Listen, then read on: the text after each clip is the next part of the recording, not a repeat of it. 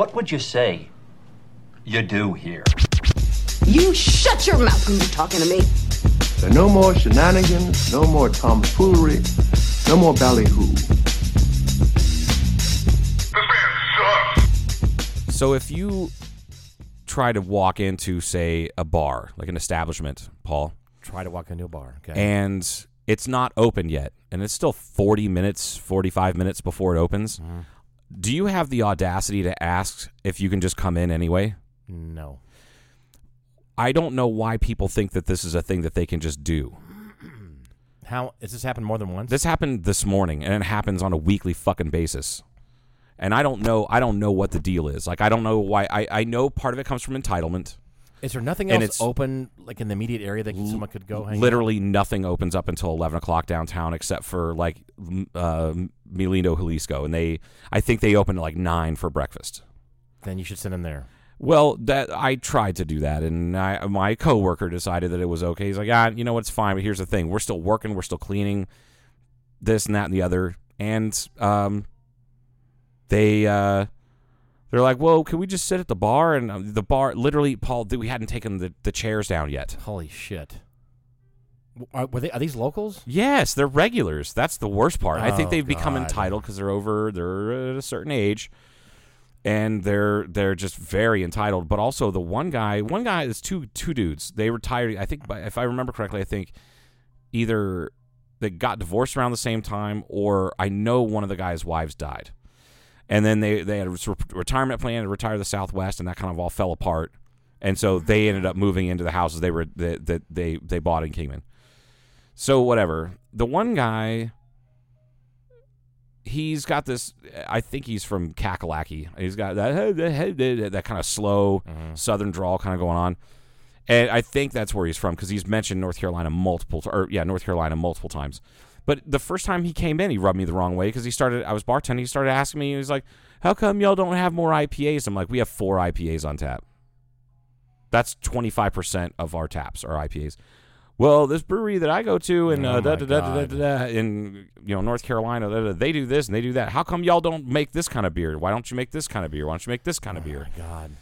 So not only are they there It- early, or then the guy wants to come around early and Right, be a problem. So that was that was months ago. That was last Yeah, summer, and yeah. now now they they're regulars two or three times a week. Although maybe not after today. Right. They also have this little tiny like a miniature pinscher little uh yap yap dog that they just let off leash and run around and then get upset when people like they're like, "Hey, you almost stepped on my dog." I'm like, "Your dog is running under people's feet. Your dog's aggressive. Right. Your dog thinks that it's it's 10 times bigger than it actually is." And that dog has snarled at me and growled at me and has bared its teeth at me multiple times. I would hate to be in that business. And and then last week it shit on the patio twice and they didn't clean it up. I'm gonna come back there and shit on your patio. I if you shit on my patio, I'll shit in the cockpit of your plane. I swear to fucking God, I yeah, will. I'll, I will. I'll see your shit in my plane, and I Oh, will. I will yeah? shit in your Ranger. Oh, oh, in my 2000 Ford one, uh, 2001 Ford Ranger that can't fly. Oh, that's not one upping anything, Paul. Oh, I don't mind shitting around. I will shit in your mouth right now. Anyway, So what do you do about that kind of shit? Speaking of shit, you, What- what do what do you- what- I mean, you clean it up. That's not what I'm talking about. You have these people that come in, want to sit down early, and then Well- they have their do- yippy dog that's aggressive So- and shitting everywhere. Holy fuck! our good friend Crystal Foss had the day off work today, Yeah. and she came down to bask in the sunshine and have a few beers. And she was sitting outside waiting for her food to be done, uh, or waiting to order food, something like that, and out front of Blackbridge. And I walked. Uh, uh, Jesh texted me and said, "Hey, Crystal's here. She just asked if you were here." And I was like, "Oh yeah." So I walked out to meet with meet with her and talk with her. And as I'm walking past the bar, they had the oh oh earlier when these entitled assholes decided to just walk into the bar at you know 40 minutes before we opened. Uh, Jesh told them you need to put your dog on a leash. Oh, why? We've never done that before. He goes because I'm asking you to. 40 minute you're here f- 40 minutes before we open up the doors i'm brewing we're getting ready to do an acid wash on on this one thing there's going to be chemicals out here there's 180 degree water there's a column of boiling hot liquid 125 gallons deep right. I don't want your dog out here and I don't want to trip over your dog. I don't want to do it. So this is my place. I asked you to put the dog on a leash. Put the dog on a leash or you can leave. Mm-hmm. And they're like, "Oh, I guess that makes sense." He didn't have to explain himself. It's fucking. It's not two dipshits from the South brewery. It's Right. Jesh's big old fucking brewery. Right. So, anyway, um, they did that under protest and got kind of pissy. Hour or so goes by, and uh, I walk through the bar, and the they've got the dog on a leash, right? You know, and they're sitting at the bar at the bar stools, and that dog like j- jumps up on my leg to try and like for me to pet it, and I just didn't break stride. So then the dog growled and just went ah, and just like and bit my leg. Wow. Didn't draw blood, Mm-hmm. barely gave me any sort of a scratch. That still would have pissed me off. I didn't break stride. I went outside and I told I talked to Crystal that I'm like, oh hey, I, I'm still working out back. If you want to come out back and hang out, and she's like, yeah, let me order my food and tell them to deliver it out back. And I walked through and I walked uh, you know out back to and I said, Jesh, that dog just fucking bit me on the leg. I'm fucking sick of it. And he's like, really? And I'm like, yeah. And he looked and you could kind of barely tell there's a scratch. I'm like, it doesn't matter. Right. That's unchecked aggression, and I want that fucking dog gone. So Jesh went in there and said, "Hey, that's now two complaints on your dog, like at least uh, either biting or uh, growling and barking at people. It's barking all the time. You like to think it's okay to bring your dog here without not on a leash because it's a small dog. Well, that's it. The dog's gone. Don't ever bring the dog back here ever again." And they were like, "Oh, we're sorry. We, you know, we can keep him on the leash." And he's like, "No, your dog is 86th. Period." And then they they like didn't even finish their beers and then left a few minutes later, Good. which is fine. Yeah, no fucking loss there. It's just the entitlement there, and I'm like, how the fuck? Like, I don't know where that didn't totally these people from. work in fucking service industry when they were kids? Also, you Like- say, say there's a certain age, um, that, that- I, I I believe you that that's more common with people that are a little bit older, but it it also doesn't make any sense. I, again, I believe you, but it doesn't make any sense because when they were younger, you wouldn't have dogs in restaurants and Correct. shit like that at Well, all. the dog thing, I don't think comes from age. I think the dog thing comes from them just being entitled, and the entitlement thing comes from in a, a certain age. But also, it comes. It, it's not. It's not always. right. There are entitled twenty-two year olds. I know. Oh, I yeah. fucking run across them all the time.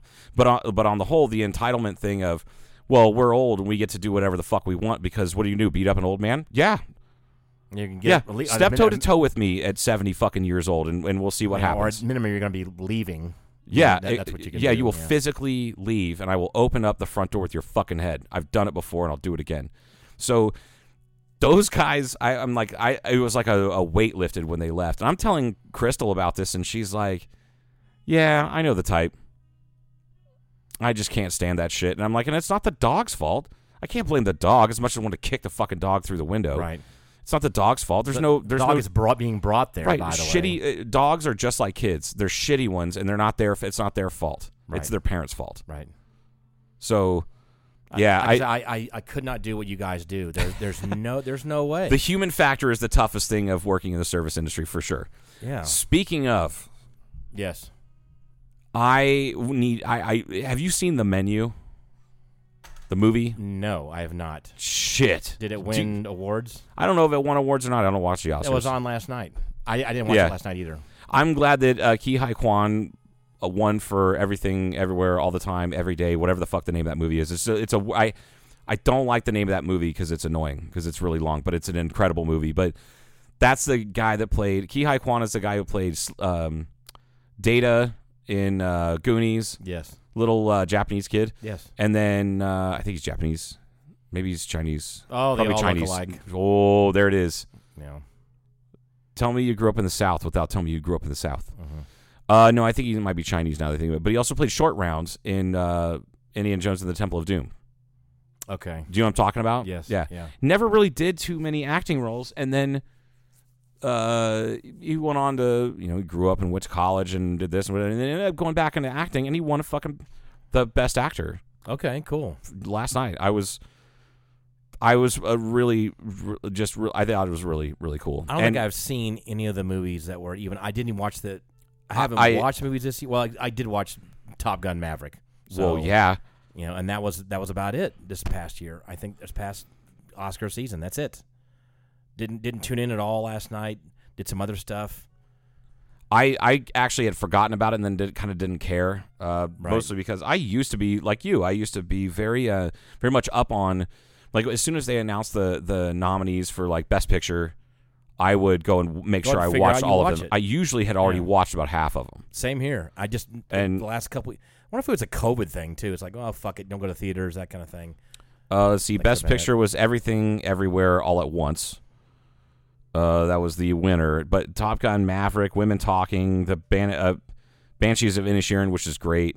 Did Top Gun win anything? Uh, Best airplanes. Best airplanes. nope. Sorry, actually, that was all quiet on the Western Front. That that won for best airplanes. Okay. Oh, you know what? The menu wasn't even nominated for best picture, so that's wasn't fine. even it on wasn't the even menu? no, no, it wasn't even on the menu. uh, Top Gun Maverick was it was uh, Nominated. nominated for best picture. Oh, it was. Yeah, Brendan Okay. Fraser won. Fraser won for The Whale. Won Best Actor. Best Actress was Michelle Yeoh. I don't even know what the whale was about. Uh, I haven't watched it yet. You can't really watch it. I don't, or now you can. It's streaming for purchase Okay. or rent or something like that for like twenty bucks. But I wanted to see it in the theater because it's, you know I had heard it was going to get a wide release, but apparently that didn't happen. It's a whale. Yeah, get it? Wide release. Um, there was apparently an overfly of F-18s over the Oscars, and that's how Jimmy Fallon, not Jimmy Fallon, Jesus, Jimmy Kimmel. thank you, Yeah.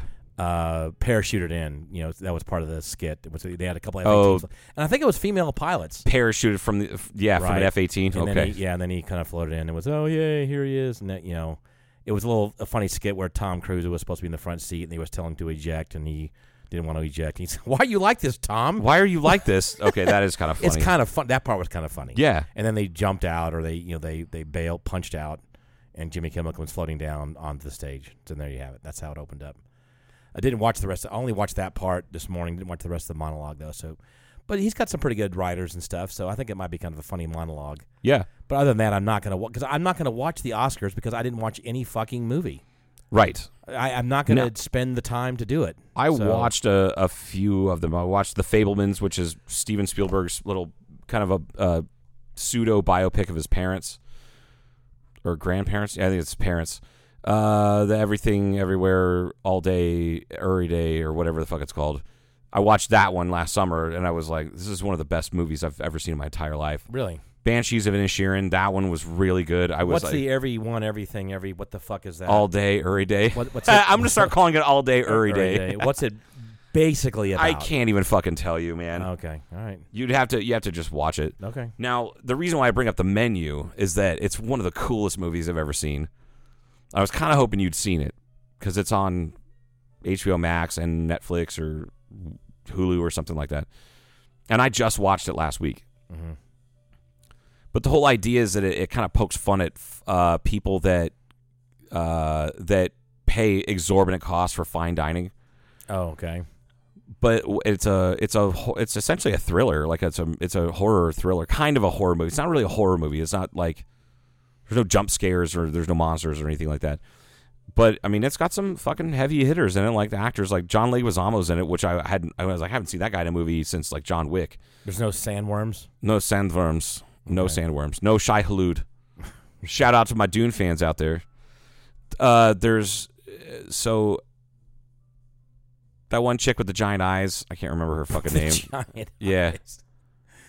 Uh, And then Ralph Fiennes he plays like this chef who's like a world renowned chef. Now, you have to almost like they made that movie to poke fun at things, but they also are it's very incredibly well done. You have to kind of know like uh you'd have to recognize like the way that they have the the, the you have, what it is all these people come to an island with this restaurant and this there's a handful of restaurants like that around the world Okay. that are you kind of take a boat there and it's isolated and secluded and that these are like high level like this is three, three Michelin that star restaurant. That part Yes, is true. Yes.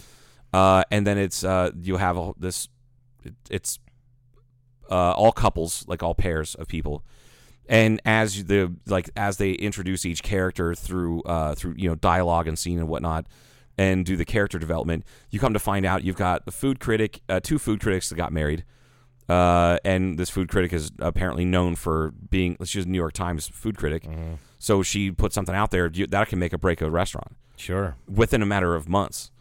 So you have them, and then you have this one guy who's just like totally into food and loves taking pictures of food, and loves eating fine dining, and knows how to cook the food, but he's never really done it. Like he just he knows like, oh, well, this is uh, pushed through this kind of sieve and whipped with this kind of whisk and this and that. Like he knows he has book knowledge, but he's never sweated his ass off on a line a for ten hours. kitchen, yeah. he's just never done it which I know those people, and I am kind of that guy. But I've also worked in kitchens before. Yeah, I just know- haven't you know done it in a long time. Cook and do shit. Correct. So, yeah. But but I also know I can I can pick something like pick stuff apart, and I Yeah. tend to do that.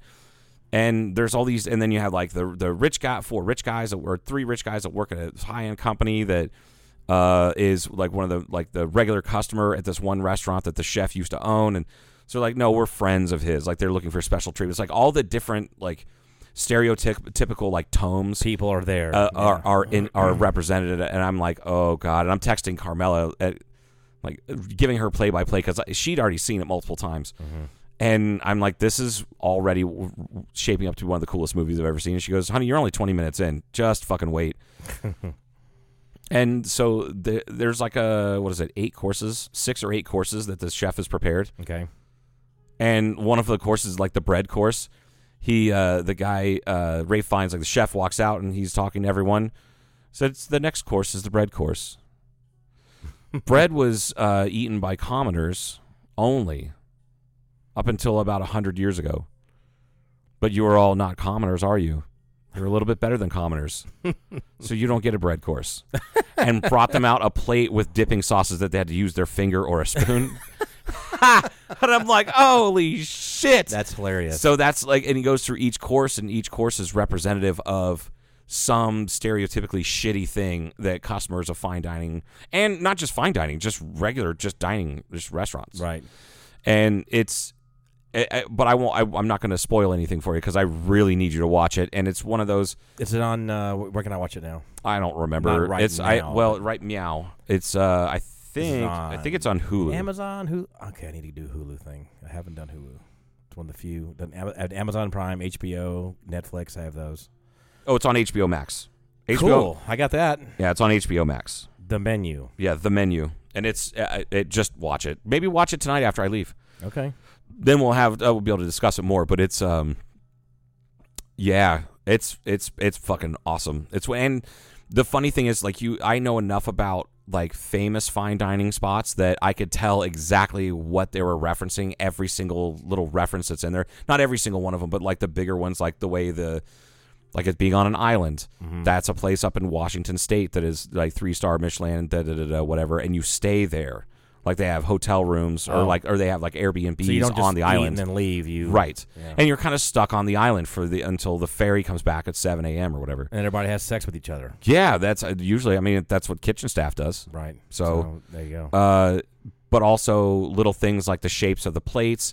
The final uh, like dessert is uh, up uh, is definitely a parody of a dessert that Grant Achatz did at Alinea in uh, was that in Chicago. And I just know these little things are like the the way the the plates are shaped. Is this one specific restaurant that does that? So they're and they're so not only is are they calling out the different stereotypical People. patrons, yeah. but they're also kind of poking fun at these chefs that are high like dollar. high high end. Yeah, Yeah.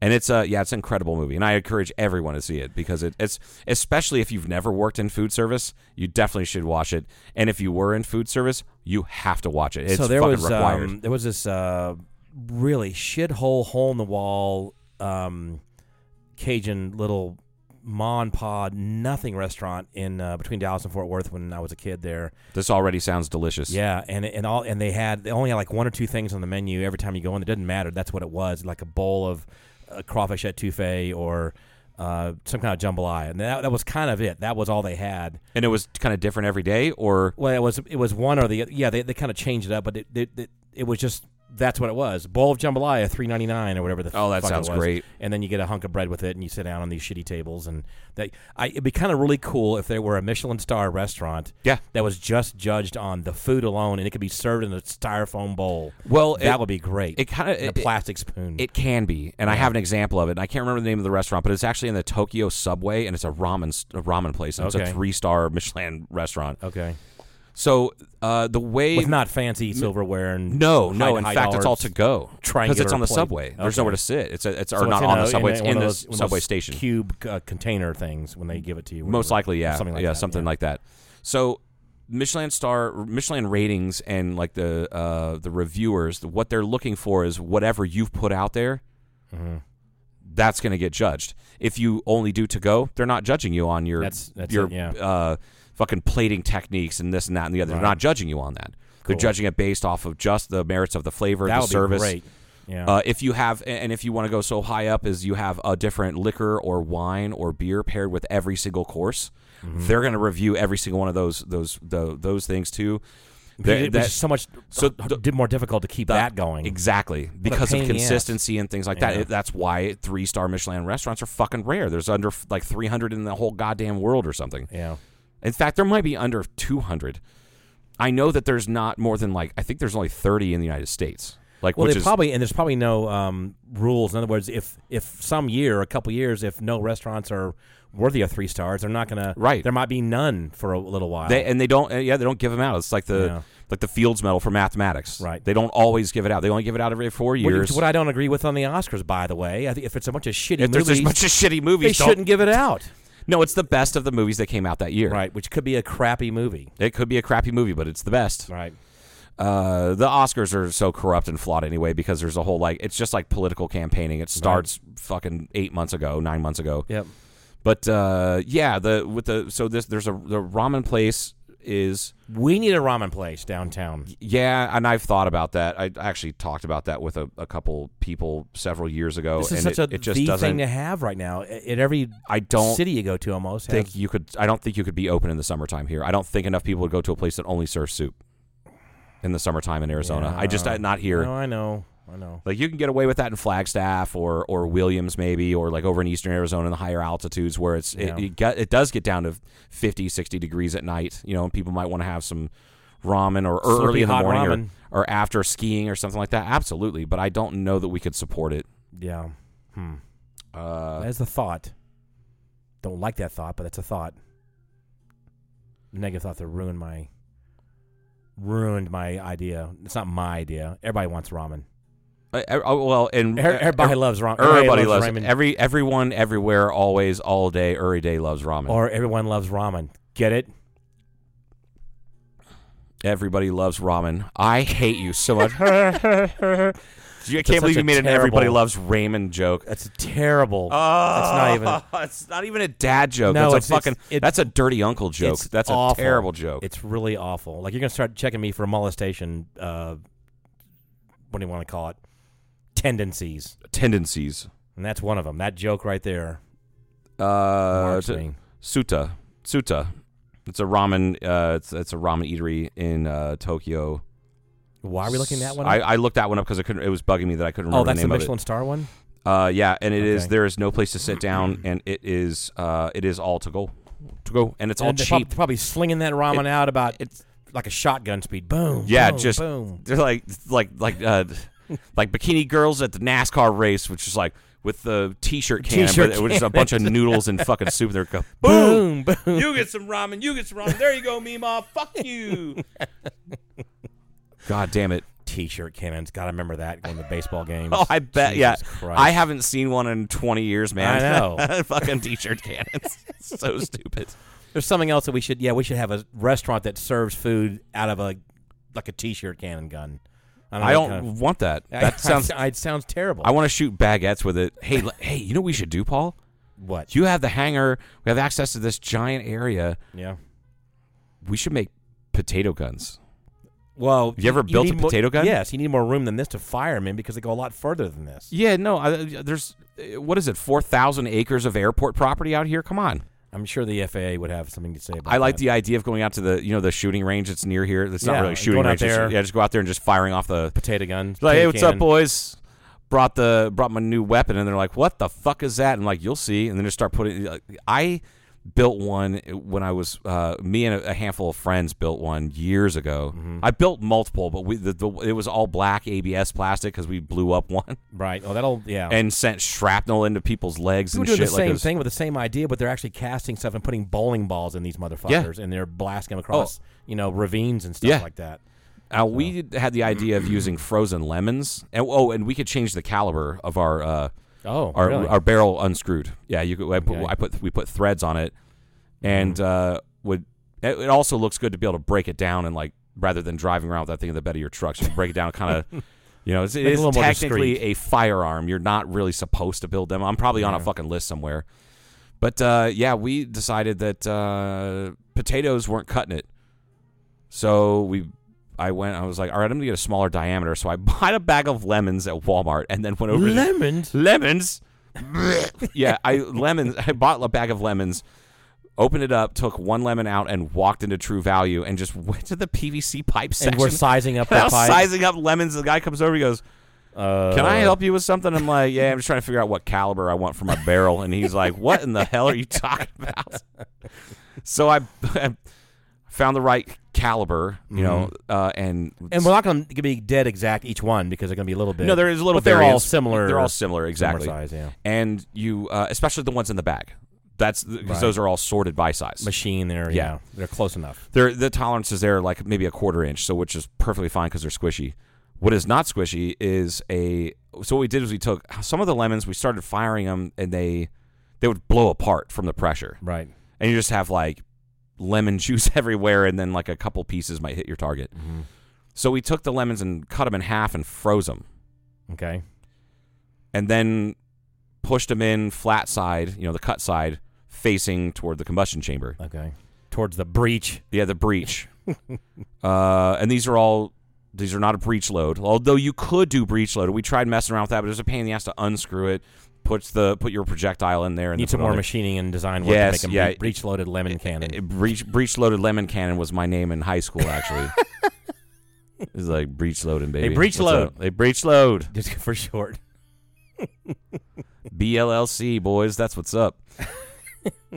anyway, so we froze these lemon halves and then we went out to the desert and found an old car. And at mm, 200 feet, 150 feet, I think we might may have, or no, Mhm. uh, yeah, 75 yards. We, we paced off 75 yards. Okay. So. 100 good distance, uh, 150 feet. At 150 feet, they will go through a steel car door. Wow. Yeah. Another 25 feet longer than this long side of this hangar. This is, Yeah, this is that seems- feet from there to there. That 125 seems feet. about right. Yeah. Okay. So yeah, uh, that was incredible. And then we're like, "F- this fucking thing is scary. So then we brought out the potatoes Mm-hmm. again and started messing around with those. And then uh, like we did. One of my dear friends. Potatoes are pretty dense. They are pretty dense, but they're also uh, they tend to. Um, you notice how like you can squeeze a potato and it'll cru- you can crush it, but if you snap it, it does it's brittle Mm. It as well. yes, yes. Right. Yeah. So that's what would happen with that cannon is Oh, it had enough it power. Busted them when they. Yeah, it would blow. It would bust them, and you'd end up getting like a couple projectiles that came close to your target. Okay. But what we decided to do, this is so fucking stupid. My buddy was like, "Hey," uh, and he's this guy went on to be a combat engineer in the Army Corps of Engineers, doing nothing but demolitions in Baghdad. Perfect. Perfect. Yeah. Uh, and it, so he goes, "Hey, I got an idea. Uh, I got something in my truck. Let's do this." And I can't believe this. I don't remember what the project was, but I know him and his dad used to do like metalworking projects, right? And he had bought some rebar and went and used a chop saw and cut them down to specific lengths. Well, by God, they were about the exact same length as a potato, Mm-hmm. and like a russet potato. Okay. And so what we did was we jammed that In the- the, in the- in, in in like jammed the uh, steel uh, rebar in the center of the gun or the center of the potato. Excuse me, Potato. the potato. Jammed it in there and then shot it at the door. Well, it hit the fucking door. It didn't go straight. Oh, went sideways. It went sideways as soon as the potato because it, and when I remember like telling Sean this keyhole the, that- it, like it, I, I told Sean this uh, maybe a year ago. He goes, "Yeah, that's the idea behind uh, armor piercing rounds, is that you have softer material on the outside that helps. It just brings that projectile that's tungsten because a tungsten bullet is too fucking heavy, right. right? But a rod of tungsten carrying a small explosive charge inside can do a lot of fucking damage. Oh, yeah. and will go through you know four inches Mul- of armor, multiple, yeah. so he's like, what you basically did is you took you had your soft projectile that covers the the hard projectile, Mm-hmm. and it doesn't increase your mass and it goes farther. And he's like, and it probably blew away and didn't hit it sideways because I told him what it looked like. What it looked like is that it, it hit the steel on you know the car door right Mm-hmm. or fender or whatever it was and started to go in and kind of slid to the side and then sliced through the metal and opened it up about th- two or three inches. And then we're like, we went up and looked at that and we're like, uh, I don't know if we should do that again. And then we decided to do that again because we're Sure. 17 and fucking stupid. I can't believe I have all of my limbs intact. I and, my eyesight. I Oh, still yeah. fucking can't believe that. A lot of people, well, not a lot, but some people are left without Yes. certain Yeah. faculties and during that time period, during that. Jesus. But so yeah, yeah, that was uh, that was that was my potato gun story, and they're so much fun. And I think with your knowledge and skill set and engineering and my dumb ideas, I think maybe we could build something that could really fucking kill somebody. yeah, it would blow our face off. yeah. Well, I would like to get into it to a point where like maybe build a stand for it, Mm-hmm. so that you can kind of you can adjust and hit trajectories and whatnot, and see what kind of distance we can For get. For a while, those uh, like those trebuchets and all that were popular for the pumpkin, pump, pumpkin The pumpkin chunkin. Yeah. I, I've actually built a trebuchet as well, not for that, but it was Right. it was literally after. I don't know. I I had to been twenty one or twenty two, something like that, maybe twenty three. And my dad, for my dad's birthday, I got him the first two seasons of Northern Exposure Mm-hmm. on DVD. And then we got to talking about the one. I don't know if you ever watched that show. It seems Oh, yeah. like a Paul kind of show Oh, to yeah. watch because it's weird and quirky. Yeah. So, uh, do you remember when they built a trebuchet to launch the? I think it was it was to launch the Volkswagen Bug. Is that what it was? Or piano? They were retiring at somebody's piano, Okay. and they built this giant fucking trebuchet. And wa- I mean, they oh, that's what it was. The the counterweight was like a crushed up car, oh, okay. Yeah, and they yeah. launched this fucking piano like three hundred yards, and they didn't expect to do it. They're like, uh, That was a Northern well, Exposure. that was, that was another Northern I- Exposure. okay, okay, I thought I saw this on one of the British shows too that they were over there, and they, maybe they they duplicated that that stunt or something like that with a Yeah, trebuchet and a piano. Could be. Yeah, I, I think I remember that. Well, I got to talking about that episode with my dad, and one of my friends was present. And he goes, "We should build a trebuchet." Well, my parents have all that property because he his he lived on he lived on like ten acres out North Stockton Hill Road, but the ten acres butted up to a bunch of BLM land, Mm-hmm. and his dad just leased it because you can just do that and pay the government like a thousand dollars a year, and you have Like, an extra right, there's yours. like yeah. eighty acres or something like that that he never did anything with. He just fenced it off. Yeah. And so we would go out there and just do dumb shit because it's right up next to a mountain, so you can go out there and shoot or you know whatever. Sure. And we went and you know, over the course of a weekend, we built. Well, it was mostly Saturday.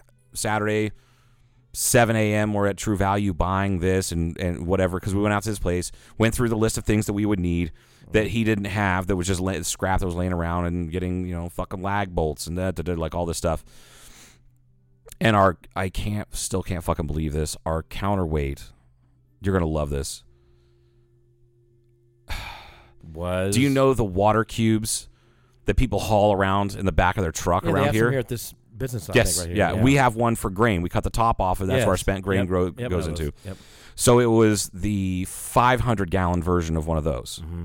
and we mounted it to the you know the as a counterweight to the trebuchet, and they seal up pretty well, and they're they're encased in that cage, so you can you can you strap them down. Well, we used uh, ratchet straps to strap it down, but it was sitting on a plat on you know sitting on its own platform, Right. But ratchet strapped to that platform and to the uh, the pivot or the uh, the lever, Mm-hmm.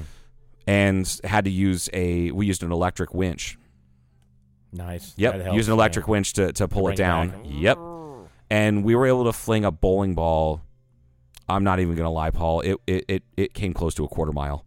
I I don't doubt it. It was incredible. It was a 16 pound bowling ball, and I- and it scared the shit out of us because of how far it went. Because we're at the very front of that Did you- property. Did you, see it long, or, or Oh, did, you, did we- you miss it? You know, it's no, like, oh shit, we it saw it. We saw right where it went, and we uh, they had one of those. Uh, it was like a rangefinder kind of thing, like you would use for hunting, Yeah, and it hit the side of that mountain about a hundred feet up Mm-hmm. on the mountain. My God! So we were able to do that rangefinder and finder, and it was like 960 feet or something like that. Wow, so stupid. Uh, so we drained some of the water out of that uh, out of that thing. We drained like half the water out of it because it was completely full. Jesus. What is that? Four thousand pounds Uh, thereabout? it would be uh, well, 500 times uh, Times eight. eight point two five something. Oh, I thought that. it was right at eight. Uh, But I either know. way, yeah, yeah, something like that. yeah, about four thousand pounds. That was dumb. Yeah. Hey, you want to take a break? Sure. All right, we'll be back with more trebuchet talk. I know I'm drunk now. Ladies and gentlemen, I, for, I forgot my favorite man sitting over there. His name is Mr. Dobalina, Mr. Bob Dobalina, Mr. Dobalina, Mr. Bob Dobalina, Mr. Dobalina, Mr. Bob Dobalina, Mr. Mr. Dobalina, Mr. Bob Dobalina, Mr. Dobalina, Mr. Bob Dobalina, Mr. Dobalina, Mr. Bob Dobalina, Mr. Dobalina, Mr. Bob Dobalina. Mr. Dobalina, Mr. Bob Dobalina, Mr. Bob Dobalina, won't you quit? You really make me sick with your fraudulent behavior. You're gonna make me flip and then the army couldn't save you. Why don't you behave, you little rugrat? Take a little tip from the tabloid. Because I know I'm not paranoid. When I say I saw you trying to mock me, now you and your crew are on a mission trying to hawk me. It isn't happening, your fraudulent foes. You used to front big time, now I suppose that everything's cool since the style of apparel you adopted. You used to make fun of, but now you wanna rock it. So you gotta kick it with the homies. But DEL is already hip to your cronies. Me and CMP's thought about this and never have we seen a brother who would hover like Mr. Mr. Mr. Mr. Bob Dobalina,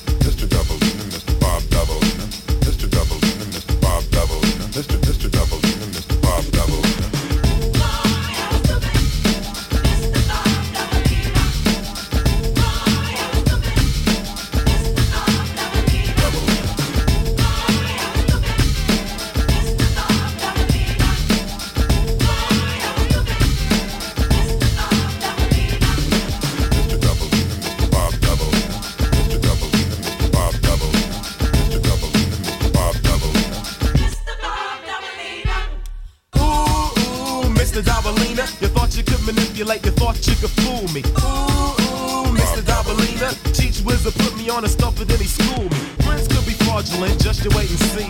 First he was my money grip, then he stole my honey dip. Mr. Dobalina is a serpent, don't you agree?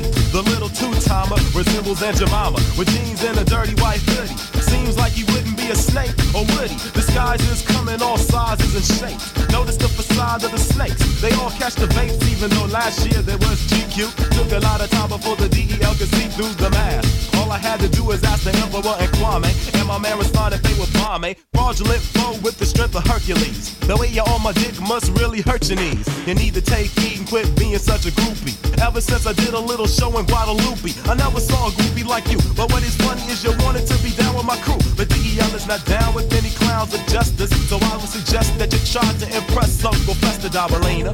Because you don't impress me, Dobalina. The style of dress is not the key, Dobalina. It's all in the mind and the heart, so you should start by remembering you gotta pay a fee, Dobalina. Dobalina, Mr. Bob Dobalina,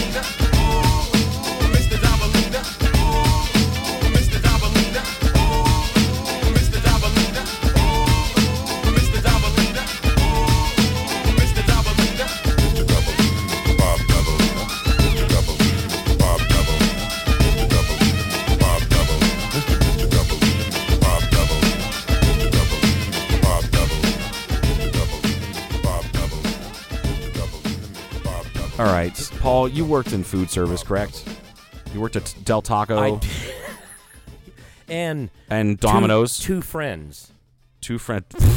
Do- OTP. Dos- outside the perimeter. Yeah, Dos Amigos, In the white- second whitest fucking white- Mexican establishment in the in the east. White Cobb County, Oh God. the white part of Cobb County. And they, had- they I'm surprised they didn't protest a Taco Bell coming. We don't like your kind round here. right. Uh, so yeah, what what what other restaurants that I work in? Dos Amigos, Worked at a place Domino's, called the Pizza Ring, the Pizza Ring. which I think was more of a drug ring, to be honest. I think that's what it. I think it's what it was. Oh God, the amount of drugs that came into and were distributed places. out of fucking Little Caesars Pizza in my time there is kind of fucking bad. But I was never a wait person. You know, I I filled water glasses and set tables and that kind of stuff. you were and- back of the house predominantly. Yeah, that kind of Yeah. thing.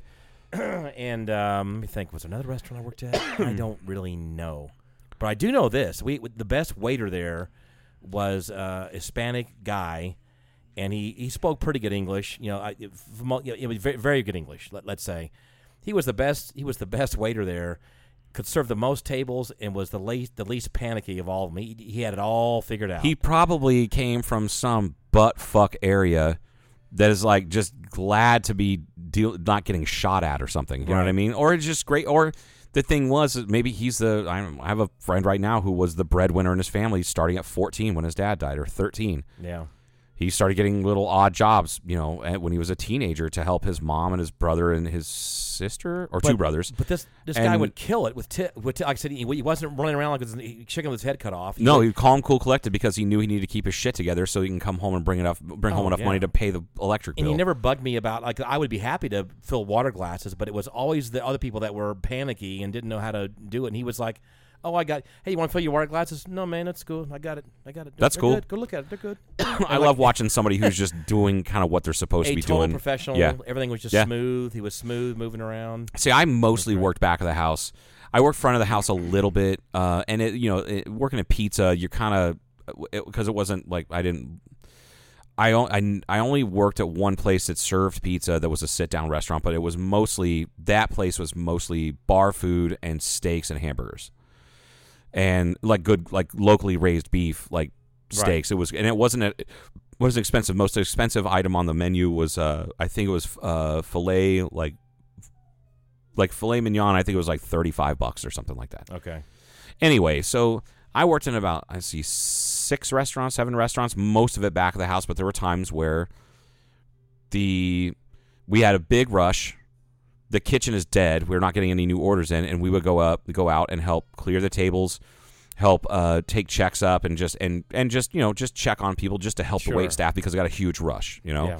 so and I did some of that, but I, I really kind of just didn't like it. I preferred, which is funny because I've been a bartender for a long time now, like over a decade, and the face-to-face interaction when it comes to food is different than serving people alcohol. Yeah. Especially if you're not passionate about that food. Right. Usually the people passionate about the food are the ones in the back making the fucking food. Right. And they're not going to serve it to the table typically in, a mo- in most restaurants not like that. No. But I'll tell you, the reason why I bring this up is that I know you've experienced this, and I experience it basically a, a weekly basis at least. Is uh, I'm trying to figure out where along the line did it become, in some people's minds, a lot of people's minds, totally acceptable to treat service staff like shit. Right. And this is a this is a big topic now. It's a huge topic, Yeah. and it's uh, it, to me, like if you if you treated your your nurse like shit, that nurse can fire you as a patient, hundred percent. like I'm not gonna deal with that guy Yeah, anymore. yeah. yeah, They'll let the patient know. I, I understand that you're frustrated, and I understand this, da, da, da, but you don't get to use that language with me. I'm no longer your nurse. Plus, and then by the way, leave. the nurse is the one that's helping you in theory get better. And why the fuck do you want to piss them yeah, off? Yeah, don't piss them off for Christ's sake. Don't piss off your bartender. Don't piss off your barber. Don't piss off your nurse. Your aviation mechanic. your aviation mechanic. I mean, if you do, suddenly it's not your problem anymore. But Right. you know, uh, but yeah, I don't. I just don't know where that disconnect comes from, and I know it's because it's not a generational thing. yeah.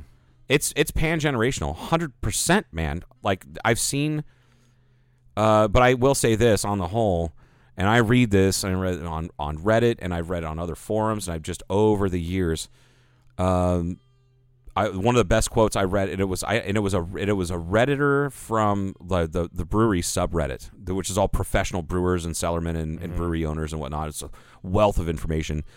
But somebody had asked about uh, wait staff being treated like shit, and this one guy chimed in and he goes, "I can tell you right now, as someone who's owned a tap room for 25 years, that uh, those people that do that are usually over a certain age, but not always. But I can tell you right now, in 25 years, hundreds, hundreds of people over, say, the age of about 55, those are typically the people that do it. But I've had a handful over the years that were young. So I can tell you it's it's not exactly it's not all one age bracket or generation Right.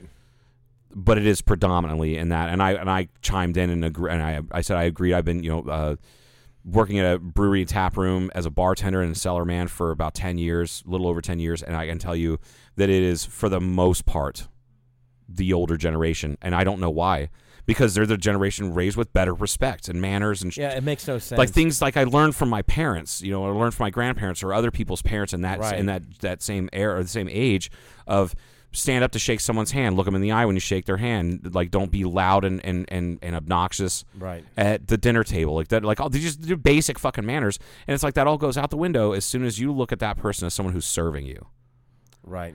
and I I I don't you're paying them to do a job.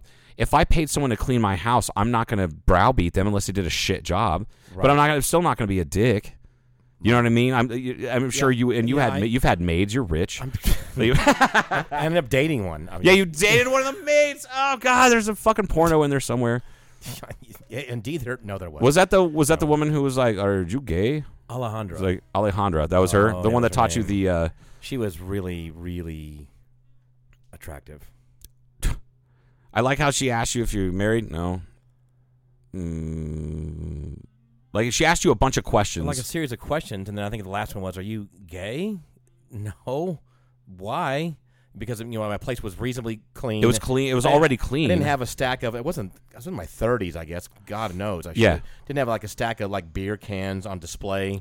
You didn't have like the liquor bottles up on the pot shelves. Right. That's my. Shout out to Jeremy Foss who had that well into his 40s. I Crystal called him out on that. He was so embarrassed, and I was like, "Dude, I just it, whatever, man." Like the thing is, it's not. It's not like for him, it's not Jaeger bottles or Jack Daniels or Jim Beam. It's like this is a seven hundred dollar bottle of Sure. Glenfiddich something or other, Glen Ranch something. You know what I mean? Like But that's still, it's like okay. you paid the money for it, man. You get to display it. I Yeah. get that, but like, I had some of this same artwork that was in there too, and and whatever. But um, yeah, it looked nice. You know? yeah. Anyway, so we went went out, but um, went to the Atlanta Botanical Garden. That we did, Yeah. and um, Where was Alejandra from?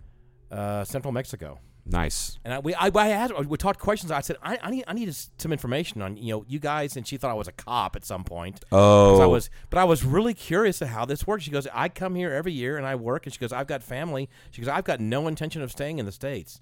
She goes, she goes, I've got, and she wouldn't speak quite this well, but she goes, I every year I come here, I, I work as much as I can. I go back. She goes, all my um, family, or a lot of my family and their friends, they all know how to build stuff. They're all good, you know, subcontractors and Right. things like that. She goes, I'm building a house. She showed me pictures of it. She goes, I, I, I come back and I spend the money that I make and I have this work done and this work done. And it's a beautiful little home. And she goes, it's all paid for. I'm paying for it. Yeah, it's not a mortgage or anything like yeah, that. It's going to be. goes, we own we own the land. I'm going to have this house. When my house is done, I'm not coming back. Yeah, no shit. I don't. zero plans. I think that's fucking awesome. it was gorgeous. Good for it was her. beautiful, a beautiful area Yeah. down there too. I wouldn't want to come back either. Yeah. You know, she goes, "Yeah, I just don't. I don't come here for." And it, her family also made side money on the weekends. Like they ended up making. Like, oh, these are so fantastic! Like they, they're all crammed in this apartment, as you can imagine, the Right. stereotypical thing. Yep, yep. And um, cranking out tamales. You know, Yeah. from they're all from there, and they're Oh, and they go buddy. around to all. They knew where all their friends were, Mexican friends that were there building houses in the Atlanta. Oh, there were also seasonal work Yes, that, and they would sell to them, and that's how they would because they're all they had a big factory going in this kitchen area of this apartment. It's I it's cranking out tamales. man. incredible. If you have like say 15 people, Mm-hmm. right? and I learned this from the Diaz clan. At Christmas Eve morning, Mm-hmm. 7 a.m. They start. They make up a big. I can never remember the name of this punch, but it's Sprite. It's like uh, like two two liters of Sprite, like lime Kool Aid packet, and uh, vodka and ice. Okay, and it's this incredible, uh, not vodka, uh, tequila. Why would it be vodka? They're not Russian. I don't know. Tequila, and it's fucking delicious. It's something. It's like sparkle or some shit like that is what they call it. they make it It- down it- there. It's like a tradition thing, or something I don't know. It's a Or Diaz. It's a it? Diaz family Christmas tradition because everybody gets fucking loaded, and there's a big pot of pozole on the stove. Okay. But what we would do, you you'd have. Uh, you're one person that's whipping the masa to keep it nice and you know warm and fluffy, Mm-hmm. and then you have the person scooping that out, You scoop it, spread it on the corn husk, and then you hand it to the next person. They And put the just- filling in, and then you have another person puts Like a different filling in, yeah. and then you have one person wrapping it up, and then you hand it off to that person. All their job is, is to do is to tie it with a little chunk of corn husk at the top, Mm-hmm. and then you have another person who's putting them in the pot, and then once that's done, you do a shift change, Mm-hmm. and everybody moves down a job, so everybody gets good at that job. So once you get to cranking them out, and they had like three steamers, steamer things Oh, really going, going, and yeah. oh, I went home with three dozen tamales. We made. 16 dozen or 18 dozen t- tamales jesus christ Wow. but yeah you can crank them out and they're and and when they're made properly god damn it they're good but i bet hers so, were so fucking that's what they would do. I never knew them. Like it was hard to go out with her because they were always busy doing something. They, Yeah. When they were in the states, they were working. They weren't contrary to what people think. They weren't coming here taking advantage of our awesome healthcare system. right yeah That's let's just stop that fucking rumor. I will right say now. Mexico doesn't have the greatest healthcare system in it, but they do have something that it, that makes a lot of sense. which is Is the lack of pres- need of, of for a prescription. The pharmaceutical industry down there doesn't have a stranglehold on the that in they, they don't have a, they don't they, they don't have an, they have pharmaceutical companies, but they don't have like this whole industry like we have here. right. Now they have the same drugs and the same dosage, the same shit made by the same people, but they have different laws protecting people and keeping price gouging from being a thing.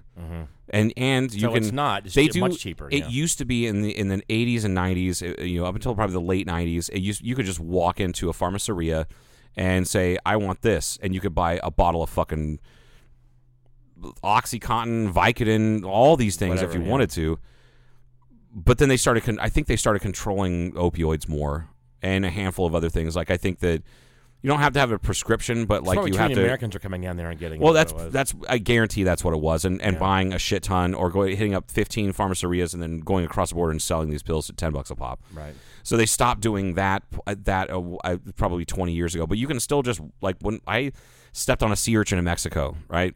Mm-hmm. And I had to have this paramedic yank everything out. Like went to a little hour like it's it, there's no hospital in this town. There's hospitals 30 miles away. So we're at this little clinic. It wasn't life threatening. I wasn't wheezing or anything. Kind of like these. yeah. Uh, what do we call these little clinics? the uh, uh, urgent care. It was like an urgent. Kinda, kinda one of those. It was like urgent care with one room. That was it okay.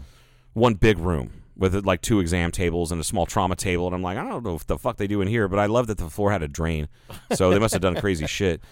And uh, as he's digging out uh, spines, these silica Right. spines out of my foot, he writes something down on a piece of paper, hands it to my dad, and says, "The, go, the pharmacy is across the street. Can you go get me a tetanus shot?" and he wrote down the specific dosage. It wasn't a prescription; it was just whatever dosage that's the preloaded Okay. syringe for a tetanus shot because I couldn't remember the last time I had a tetanus shot. So he, my dad, walked across the street, and three dollars later, he had a, t- a dose of tetanus for me. Wow. And the medic was like, uh, "You want to give it to him? And here's the alcohol, and here's." So my dad in my right my butt cheek. Wow. Yeah. So anyway, back to the topic at hand. Mm-hmm. I'm still trying to figure out why people think that they're just so much better than everybody else that they that they in turn treat wait staff or service staff or anybody in retail Maybe- like any of those people like shit. Is it? Do you think it? Where do you think it comes from? I don't know. I'm, I'm gonna I'm just gonna take a wag at it. What if these people, if they're a little bit older, what if they're hearing all this stuff like nobody wants to work anymore, so they're gonna just berate everybody, even if they're working. I don't know. I could see that, but also that whole every, nobody wants to work anymore. That I don't know. That's that that hasn't been going on that long. This is I've experienced this kind of shit going back to childhood. I can remember my mom shouting down some guy sitting in a booth behind us, said, and he was being real shitty to this the the server, and he she walked away and he had like said something under his breath, and my mom was like, "I heard that, and I've heard every single thing that you've said to her." You're a despicable. She called him a despicable human being. Wow. And I'm just sitting there. I'm probably like 12. I'm like, okay, I think I want to leave like, now. oh, Sue's gonna go to jail.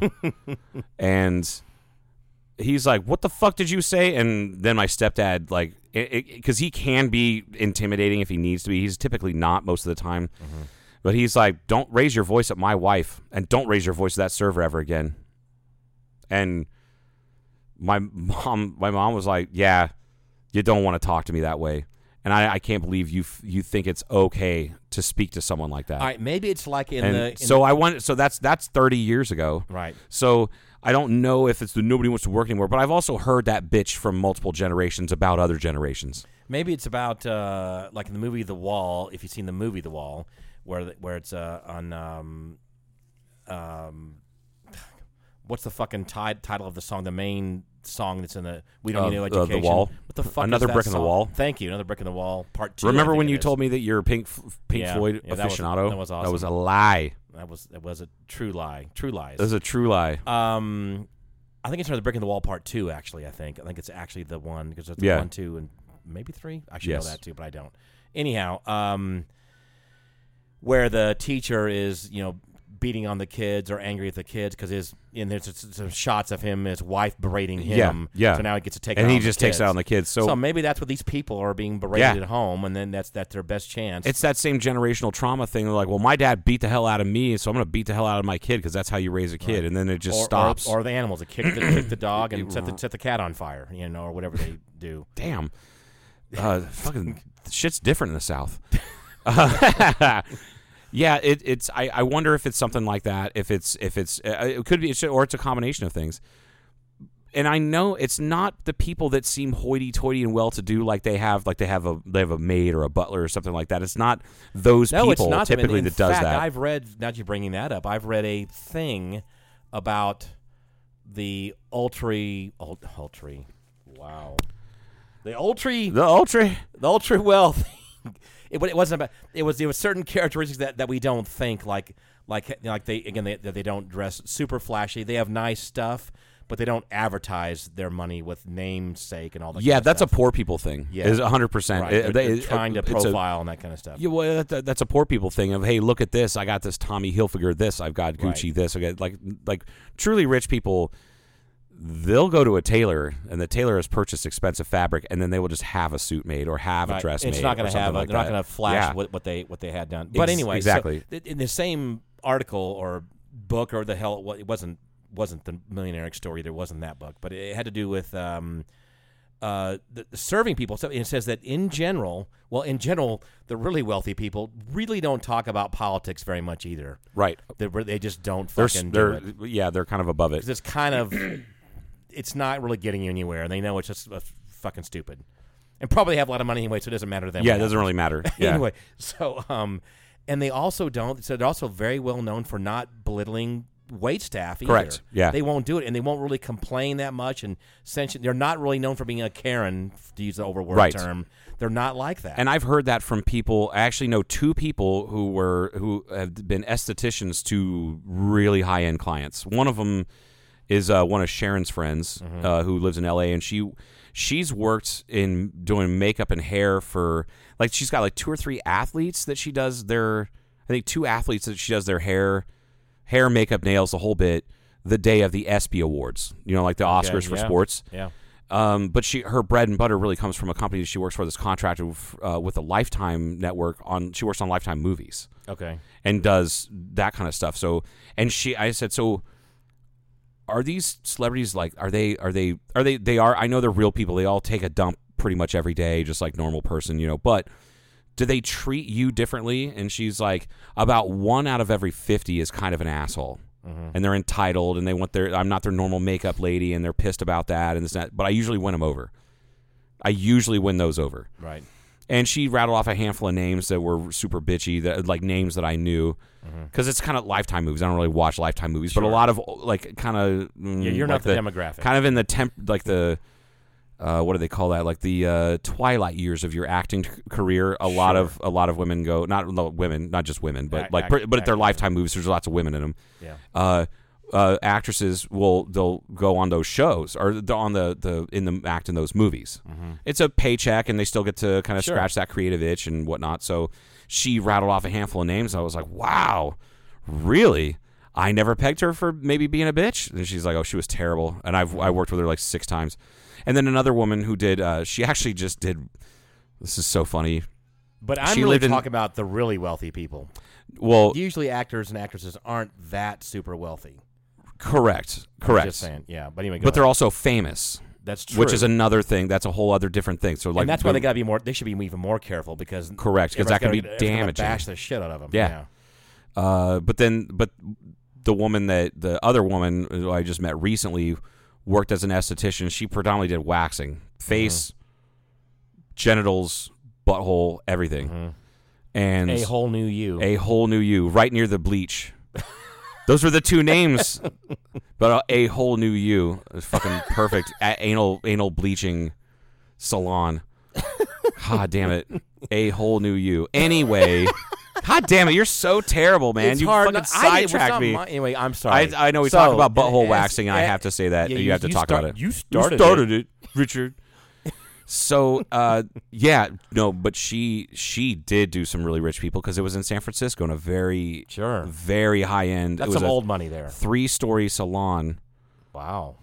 Yeah, in like the heart of San Francisco, and, and like, and I It's a said, high-rent "What are the what- who's the most famous and like or the most wealthy?" And she's like, "The most wealthy was this woman who was who was married to a billionaire, Mm-hmm. and she was sweet. And they were most most of my clientele were very sweet. The richer they were, the nicer they were. Mm-hmm. That's she's like for the most part. And I said, "Well, who's the most famous person that you waxed that whose whose genitals you've seen?" Which is exactly how I sent the text, and she called me and she's cackling with laughter. She's like, "That's the strangest text message I've ever gotten." but I'm like, "You're talking about an intimate thing. You're not protected by clients like like doctor-patient confidentiality with Right. HIPAA. You can talk about this stuff." Right. And I said, "So who's the the, the most famous, like worldwide recognizable? Put her on TV or him on TV Gwyneth Paltrow. in the middle of nowhere, and no, even more famous. I'm famous, just hoping it's Gwyneth Paltrow.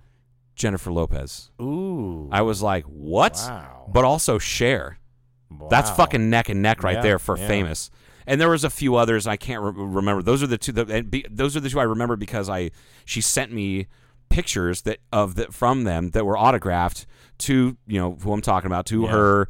Thanks so much. Da, da, da. You always make me look and feel great. Like just love Cher. And I'm like, get the fuck out of here. You have to say Jennifer Lopez. You have to, But I asked her like, Lopez. s- so uh, Lopez, Jennifer Lopez, like of Cortez. Jenny from the block. Of Steve Cortez. Cortez. and I said, so so I gotta ask. I gotta ask the question. How good does her ass look in person? And she's like, it looks really good in person, even better than it does on TV or in movies or in Wow, magazines. that's hard to believe, but yeah, I believe it. but it looks really good when she's nude from the waist down on all fours with her asshole in the sky. And I was like, oh god. and and she's like, you know, it sucked. I, I Sky high a hole. yeah, sky high a hole. I I kind of lost my shit when she told me that, and I was like, and she and then she said, Wow. I just can't believe like I can't believe it. I said, what can't you believe? And she's like, well, I mean, you've you you've seen v- your you know patients in various states of undress and i'm like i've seen friends of my friend like female friends of mine in uh-huh. various states of undress because i was the one who was like the only guy at the party who was strong enough and sober enough to lift them up off the fucking floor when they're throwing up and there's something like that and, and yeah you like you turn that part of your brain off Yes. because I have some attractive female friends that I have helped out in over the many many years that I've helped them out, and they're like, I need to, I need to take my shoes off. I don't want to sleep in my pants. I need to change. And it was like you just kind of avert your eyes, and you're gonna see a titty or a butt crack. Like it's just gonna happen. Right. But we're all humans, just a body. At that point, it's someone who I'm taking care of who cannot physically take care of themselves, and somehow you just turn that off in your brain. Mm-hmm.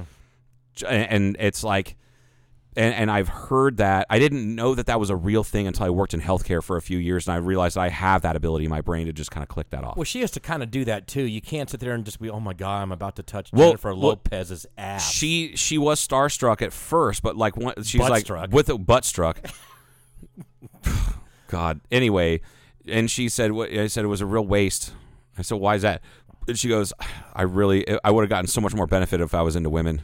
and I'm like, "Yeah," but also, like I've I've had to care for you know uh, help you know patients that are infirm or some way, shape or form. They're female, they're attractive, and it's even if you were into them, it's not.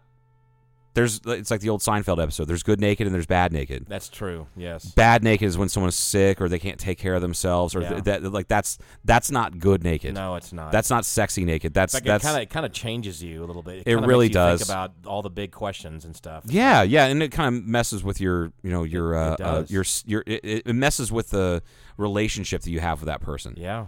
Oh, So yeah. anyhow, uh, so the yeah, the, I, I also feel like a lot of it has to do with entitlement, and uh, people toward the tail end of their lives tend to get more impatient because they don't have much time left. Yeah. That's my theory. Yeah. as to why people All right, will so just that, that's treat what you're, that. that's what you, you're finally come to your theory. So that's what That's my is, is it? theory. That's my theory. I don't have a good explanation, but that's my theory. And then the outliers that aren't of you know an older generation that are acting like that, they're those they're just assholes. Right. They're spoiled. They they feel like their shit doesn't stink. And I don't know. I, I feel like lately I just I kind of want to be the person to let them know that their shit does in fact stink. Kind of like the Right. confrontation with the lady the other day. Yes. Yeah. I'm sorry, you want to shit on Kingman constantly. Every fucking interaction I've ever heard of with her is her bitching about It's unbelievable, and we knew that's why I, I saw her when she was coming in. I went, "Oh God," and she didn't disappoint, right? She didn't. She Yep. fell right into the fucking trap. Yep. She she that she set herself, and I think I don't know how upset she got, but uh, She didn't want to say anything much after that because I, I thought I was going to say something too, but I thought no, Joe kind of kind of said enough. Yeah. I'll let that sort of simmer. well, what she said, folks, is like a, a, a previous encounter, maybe a week or two before, she had talked a bunch of shit and. In was, front was of- and, and, in- in front of someone who's getting ready to invest a lot of money in this fucking town and was Yeah. doing nothing but I can't wait to get the fuck out of this town. Fuck This this, town town. This town sucks. Every restaurant sucks. All the bars suck. All the people suck. And I can't wait to get the fuck out of this town. to this guy that she just met, right. Has no idea who he is. doesn't know who he is or what he's trying to do and accomplish in this town. And we had our yeah, we, we had our energy and our table and good conversation. I wanted to put my fist through her fucking chest and rip her heart out. I was so fucking mad. Yeah. I calmed down and then we saw her the other day. And she's like, "Oh, hey guys, how's the food? How's the service?" And I'm like, "They were great." She goes, "Well, I guess there's one place in town that you get good good service." And Well, actually, I, I said what Something I, like that. I, I said it was it was it was okay. I said it, you, whatever. I, I didn't give it super super high ratings. Correct, correct, I was yeah. just being a little bit, on and I was actually to be honest, I have to say this. One of the reasons I was even saying that was because she was probably there and just ruined my mood. Yeah, So that's probably why I yeah. You didn't probably would have given a stellar review if it weren't for fucking Yeah. Karen. God damn it. a Li- Linus with Yeah. the dark cloud and the smelly blanket Yeah, no shit. coming along. God, that anyway, was so, that was Pigpen. So she goes, well, yeah, That- that- just a, t- typical Kingman or something like that that. was Pigpen, by the way.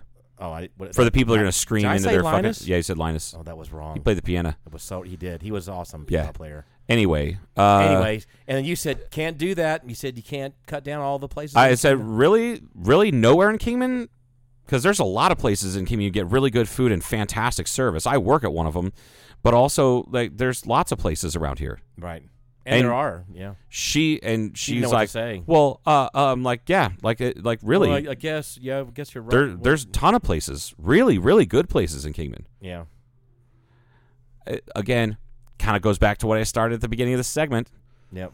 If you wake up in the morning and some guy, somebody crosses, uh, cuts you off in traffic, that's an asshole. That's just one asshole. You all you see is shit and assholes all day long. Maybe you're the shitty asshole, and she's a shitty asshole. And the whole point was that she kept saying that she, you know, she's planning on moving or whatever. And it's like, and when's that going to happen? Yeah, it can't Because- happen soon enough. Yeah. Go talk shit about some other fucking place. Right. I hope she moves somewhere that she is so outmatched and outclassed. Because she thinks that she's hoity-toity for Kingman, but I really hope she retires somewhere like fucking Napa, where she'll look like she's a fucking five dollar whore. like I cannot fucking stand people like that because you know she's abused wait staff a hundred percent. Oh yeah. You yeah. know it. You just you don't have any evidence to, to but to support that, but you just know. In fact, I know why. Now I'm now I'm gonna really detail why. I'm not gonna get into all the details of why I didn't give it super high mark because I told you during when I was eating, I said, you know, I really don't. Li- I want to know You don't like burger, blue cheese on, on your burger, right? But yeah. that, that's that's what's on there, and I didn't order it without it. Whatever. I said, I'll just have this burger because what? Because what the fuck? You Yeah. Know? And that's why, you know, it was like, oh god, you know, yeah, it was okay, but I didn't want to. I did not want to engage in a conversation with this person, have it have her be around any longer. I really didn't. I, I didn't want her to be around any longer because if she had been around any longer, I would have really dispatched with her, and it would have probably it wouldn't have been a scene, but she definitely would have walked away like, I'm gonna hire a guy to strangle this dude like that. Like she, I, I could tell, but she also you could tell that one she's of a, a certain age, Yes. where you just don't question your elders. And hey, she has the attitude that just, she seemed like she just never been questioned on her fucking talking Probably shit, not. and people just roll their eyes and just let it roll off their back. But I'm sorry, she insulted a ton of my friends and people I respect, And I think literally my peers. She like I work in the service Yeah. industry, and she insulted a bunch of my peers, and I'm I just couldn't fucking let it stand. I think that what you accomplished though for us uh, both, or for you, you, for you, and then if I'm ever hanging around, if she ever sees you hanging around, or she won't probably approach again. Probably won't. Just fine. Yeah, I'm totally okay with that. I'm Yeah. I'm I'm okay being uh, an old bitch repellent. Cuz you know what? The nice old ladies, they fucking love me. Yep. They bring me a big jar like Miss Jean, the little little old uh, blind lady that comes into Blackbridge yeah. on Saturdays. She's Yeah. she's so fucking sweet. She'll be 96 this year. Jesus. Yeah. Uh, and like she loves me at Christmas time and then if she thinks about it, she'll she likes to roast, she likes to buy raw nuts bulk at Trader Joe's in Vegas like once a month she goes up there with her sister or something. And she'll roast them herself in a frying pan and puts her own spices in and her own mm-hmm. salt and own, oil- different types of oil and she brings me a jar of it every year for Christmas and then every April. She can never really remember when my birthday is. She just knows it's in April Is it close? and Close, she gets yeah. close. Yeah. But then she had some left over from Christmas that she forgot about that were that were in the, her cupboard, and she brought them to me a few weeks ago. And I'm like, oh, Jean, you're such a sweetheart. Like just fuck. Old ladies love me unless Right. you're an asshole like Right. that woman that that I confronted. Oh God. I didn't even. I wouldn't even call it a confrontation. I just. No. I. I just. You just called her out with what I, needed, I- needed to be happening. Yeah, I called her called her out on something I felt was important that she needed to know, and that's that she's indicting an entire industry and a whole bunch of people that I care and res- care about and respect. Yep. No fucking business for that. And then maybe they'll give her a moment of pause when she goes to treat someone else like shit later on. Because more and more people are starting to do what I do is Mm-hmm. call those people out publicly and shame them because that sometimes that's all that works. Yep. Because I hope she went home that night or went back to her table and was like, "This fucking guy was being an asshole." Da, da, da, said this, da, da, da. and whoever she was sitting with was like, "You're "Probably fucking, he was, he was right." They should have just laughed at her. You know, today. Yeah, like Ha, that. Uh-huh. Yeah, that's one of those personality quirks Finally, that someone sucks. said Yeah, finally. finally somebody fucking said something to your ass. but I also don't have a problem calling people out on shit like that. Like I really don't. And I and I and I, maybe I'll be one of those cantankerous old fuckers in thirty years or forty years from now that is you know ah, god damn nobody wants to work anymore and like no nobody wants to work for you Joe because you're a fucking dick like I would hope somebody younger than me if I turn into that asshole like fucking call me out for being Sure. an asshole because you're never gonna change if you don't know you're doing something wrong Right. and I have a feeling that people like that haven't always been like that. One of the funny things, though, you see on a couple of our local little stupid little Facebook pages around here is, you know, that people uh, call out, let's say, uh, fast food restaurants. Like, you know, I clearly ordered this McDonald's cheeseburger without pickles, and it came with pickles, and I will never go to Mc- Right. I'm going really. So a fast food place got an order wrong, and Yeah. you're gonna. This is gonna ruin your. You're going to go on Facebook. My favorite- You're gonna make a post on Facebook about your McDonald's cheeseburger. The last time I like is that what is that Kingman orchids and onions or whatever I Yeah. I because I got rid of that shit over a year ago because I just couldn't Yep. deal with it. These people are it's like the it's like the the dregs. oh yeah. yeah. And I there was some guy on his rant and rave like they want us to pay them fifteen dollars an hour and they can't even get my hamburger right and blah blah blah blah blah blah. And I said I guess you get what you pay for. And I and that guy he responded and he goes, "What the fuck is that supposed to mean?" Like real angry. and I was like, "What it means is is that if you pay someone minimum wage, they're going to do a minimum job. They're not going to do a good job. They're also kids, right. okay?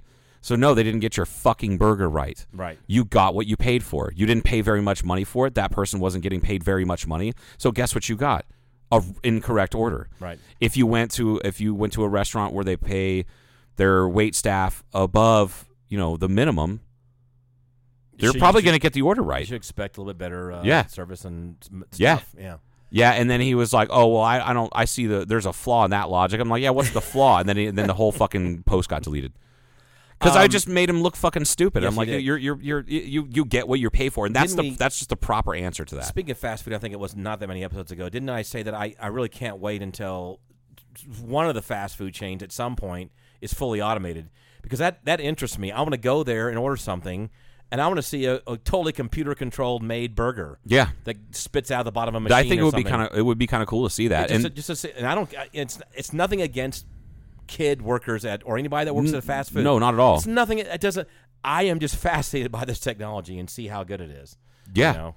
yeah, I, I absolutely would love to see that. If they had like one person working there all the time, that's it. Like if they had one person in the in the McDonald's as an Yeah. example, and all they did was monitor all the machinery and just they were spitting out burgers and fries all the time, and it just it just I don't know. I, don't think know that would be fascinating to work at a place like that, to be that guy, like the or, or check it whoever it is, you know. Yeah.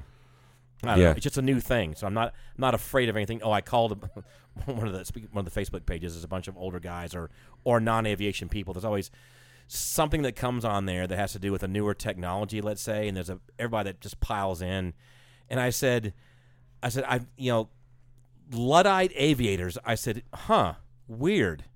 Yeah, it just didn't make sense to me. If you're in aviation, it, it- not that long ago, it was a brand new technology. It's still a fairly new Yes, technology. and you would kind of welcome newer technologies. I said a bunch of aviation luddites on this on this page. I said that's just weird to me, you know. And I, I got a handful of likes on that one, but Well, there's there, and there's you've dealt with that too because you're kind of considered cutting edge because you your you, your plane's plastic. sure, You know what I mean?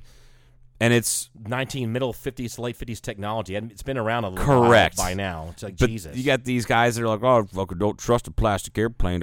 Right. Yeah, you probably didn't trust anything. Your grandpa or great grandpa didn't trust anything other than a fucking horse. But look at you driving a car. and by the way, a bunch of aluminum airplanes do corrode and fatigue, and they wings snap in Yep. two because of that. Yeah, doesn't happen with a composite. it really doesn't. It just doesn't. Anyway, I was thinking point. what one last thing on the McDonald like automated fast food. I would love like they'll be like, oh yeah, the robots are taking over. It would be nice if they had somebody who just complained. They could send one of those robot like a Terminator, and Right. just knock on the door and like, oh, are you uh, Johnny fucking dipshit from Facebook? yes. What can I do for you? And just like. Just grabs him by the throat and lifts him up and just smashes his head in the doorway a few times and said, "Don't talk about robots, because you can't put a robot in jail. It'll Right. kill you. It's a Terminator. I guess we'll have to have you know robot uh, Karens at some point. To, Oh, to, God. To, to complain, Oh, to walk yes. in to complain to all the other robots that are that are fucking up their order. Like, do you know what this fucking guy did to me today? I can't believe this. he knows that I require 5W30 and he brought 020. That's bullshit. So I'm going to get on fucking robot Yelp and fu- That's a whole fucking industry right there. That would be hilarious. yeah. Yeah. to have all this AI stuff and robots complaining to each other. About, And like how AI just like, it eventually just arrives at the like once it's it reaches a certain like pinnacle of education and experience level and has learned everything it can learn, uh, it just stops learning and just acts like a seventy year old. starts being a dick. just starts being a real fucking asshole. You're like, back in my day, when was your day? T one forty five. Uh, three weeks ago when I was put together by my robot overlords. Okay. Anyway, on that ridiculous note, Is that are we done? I think that's it. God, I hope so. All right, folks, have a good week. Bye.